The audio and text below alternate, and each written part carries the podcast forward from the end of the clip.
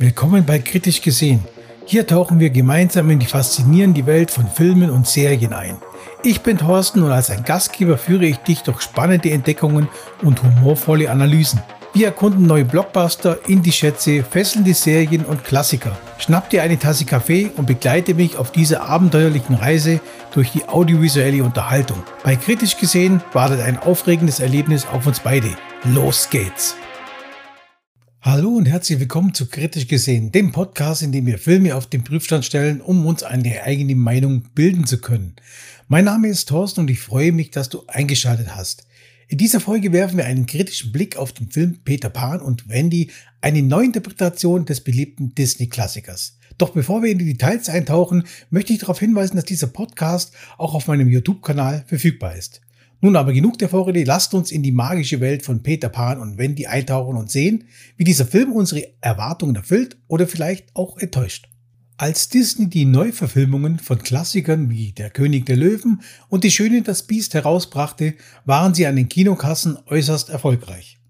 Doch bei Elliot der Drache sah die Situation etwas anders aus. Obwohl der Film von der Presse positiv aufgenommen wurde, konnte er weltweit nur etwas mehr als das Doppelte seines Produktionsbudgets einspielen. Das war für die Disney Remakes eine Enttäuschung, aber für Regisseur David Lowery, bekannt für A Ghost Story, eine große Ausnahme. Seine bisherigen Regiearbeiten bewegten sich zwischen einer Million Dollar für Saints und 20 Millionen Dollar für The Green Knight. Es überrascht daher nicht, dass sich Lowry bereit erklärt hat, zum zweiten Mal die Neuinterpretation eines Disney-Klassikers zu übernehmen. Dieses Mal wird der Film jedoch nicht auf einer großen Leinwand, sondern direkt auf Disney Plus veröffentlicht, nur wenige Wochen vor dem Mega-Kinostart von Ariel, die Meerjungfrau. Thematisch bleibt Lowry seinen Wurzeln treu. Peter Pan und Wendy ist erneut ein Disney-Abenteuer mit Kindern, die sich im Grünen austoben und gegen die Welt der Erwachsenen rebellieren. Doch der wilde Freiheitsdrang ist diesmal nicht so ausgeprägt wie in Elliot der Drache.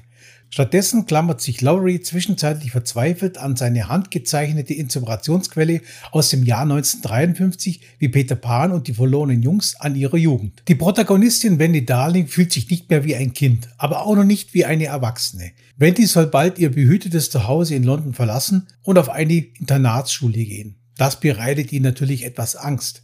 Eines Nachts fliegt der abenteuerlustige Peter Pan in ihr Zimmer und lädt Wendy ein, gemeinsam mit ihren Brüdern Michael und John ins magische Nimmerland zu reisen. Dort erwartet sie ein aufregendes Leben ohne Eltern und das Versprechen, niemals erwachsen zu werden. Doch im Nimmerland treibt auch der böse Piraten Captain Hook sein Unwesen. Peter Pan und Wendy unterscheidet sich von den anderen Disney Remakes, die den ikonischen Stoff einfach noch einmal erzählen, indem es sich an der fotorealistischen Ästhetik orientiert.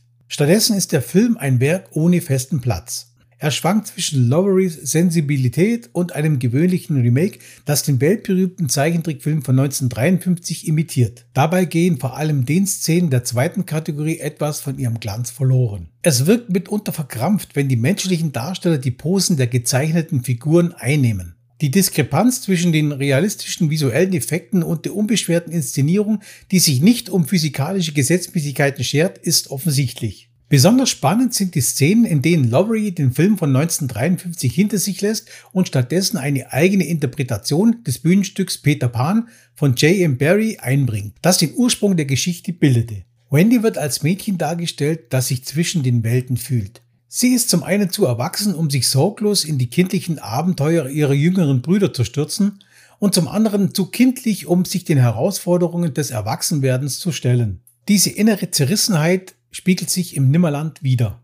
Auf der einen Seite haben wir den verantwortungslosen und ungebildeten Peter Pan, der sich hartnäckig der ewigen Kindheit verschrieben hat, und auf der anderen Seite den frustrierten Hook, der voller Neid den fliegenden Jungen jagt, anstatt entspannt seiner klassischen Musik zu lauschen. Jude Law spielt den erschöpften und wütenden Hook, der kaum noch etwas mit dem Piratenkapitän aus der Zeichentrickversion gemeinsam hat, weder äußerlich noch charakterlich. Dank einer neuen Hintergrundgeschichte verstärkt er den thematischen Faden, der sich durch das Drehbuch zieht. Alexander Malonis Darstellung von Peter Pan als naiven Draufgänger unterstreicht die Funktion von Nimmerland, wenn ihr an einem spielerischen Ort mit ihren realen Sorgen zu konfrontieren. Wenn Lowery und sein Co-Autor Toby Holbrooks die Dialoge reduzieren und stattdessen die beeindruckenden Landschaftsaufnahmen von Kameramann Bojan Baselli sprechen lassen, entfaltet sich in Peter Pan und Wendy eine bittersüße Magie.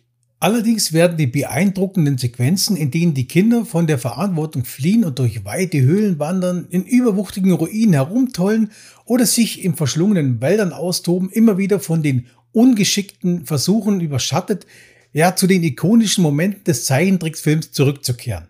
Insbesondere die Szenen, in denen Lowery seinen eigenen Ansatz mit dem Zeichentrickvorbild kombinieren möchte, wirken unbeholfen. Manchmal wird eine Action-Szene für eine rührende Aussprache unterbrochen, nur um dann abrupt ins actionreiche Slapstick-Geschehen zurückzukehren. Der Film befreit die Darsteller von Tiger Lily und ihrer Familie von den stereotyp karikaturhaften Merkmalen des Zeichentricksfilms, doch der Schlussakt des Films ist inkonsequent. Hier wechseln sich das Unterlaufen und das Imitieren der Motive aus dem Original so schnell und unerwartet ab, dass selbst die launischen Stimmungsschwankungen rebellischer Kinder dagegen besonnen wirken. Zusammenfassend kann gesagt werden, dass Peter Pan und Wendy von David Lowery schön und bittersüß ist, wenn er seinen eigenen Weg geht, ähnlich wie bei Elliot dem Drachen. Allerdings wirkt der Film atonal und visuell verkrampft, wenn er einfach nur den Zeichentrickfilm nachahmen möchte. Am Ende ist Peter Pan und Wendy weder ein werkgetreues Realfilm-Remake noch etwas wirklich eigenes. Die Protagonistin Wendy kann sich sicherlich mit dieser Zerrissenheit identifizieren, aber die Neuauflage des Films bleibt leider nicht rundum gelungen. So ihr Lieben, das war's für heute mit der kritischen Betrachtung von Peter Pan und Wendy. Ich habe den Film mal in all seinen Facetten beleuchtet und bin zu meinen eigenen Schlussfolgerungen gekommen. Seid gern eingeladen, eure eigenen Schlussfolgerungen mit mir zu teilen. Ich hoffe, du hattest genauso viel Spaß wie ich bei der Analyse des Films. Denke daran, dass du diese und weitere Folgen von Kritisch gesehen nicht nur als Podcast, sondern auch auf meinem YouTube-Kanal Kritisch gesehen finden kannst. Vergiss nicht, den Podcast zu abonnieren, um keine neue Folge zu verpassen. Ich danke dir sehr fürs Zuhören und freue mich darauf, dich beim nächsten Mal wieder hier begrüßen zu dürfen. Bis dahin bleib kritisch und lass dich von der Magie des Films nicht blenden. Bis dahin, tschüss. Das war's für diese Folge von Kritisch gesehen. Ich hoffe, du hattest Spaß und konntest neue Perspektiven entdecken. Vergiss nicht, diesen Podcast zu abonnieren und mir Feedback zu geben, um gemeinsam noch tiefer einzutauchen. Bis zur nächsten Folge. Bleib neugierig, kritisch und unterhalten. Ich freue mich darauf, bald wieder mit dir in die audiovisuelle Welt einzutauchen. Bis zum nächsten Mal und tschüss.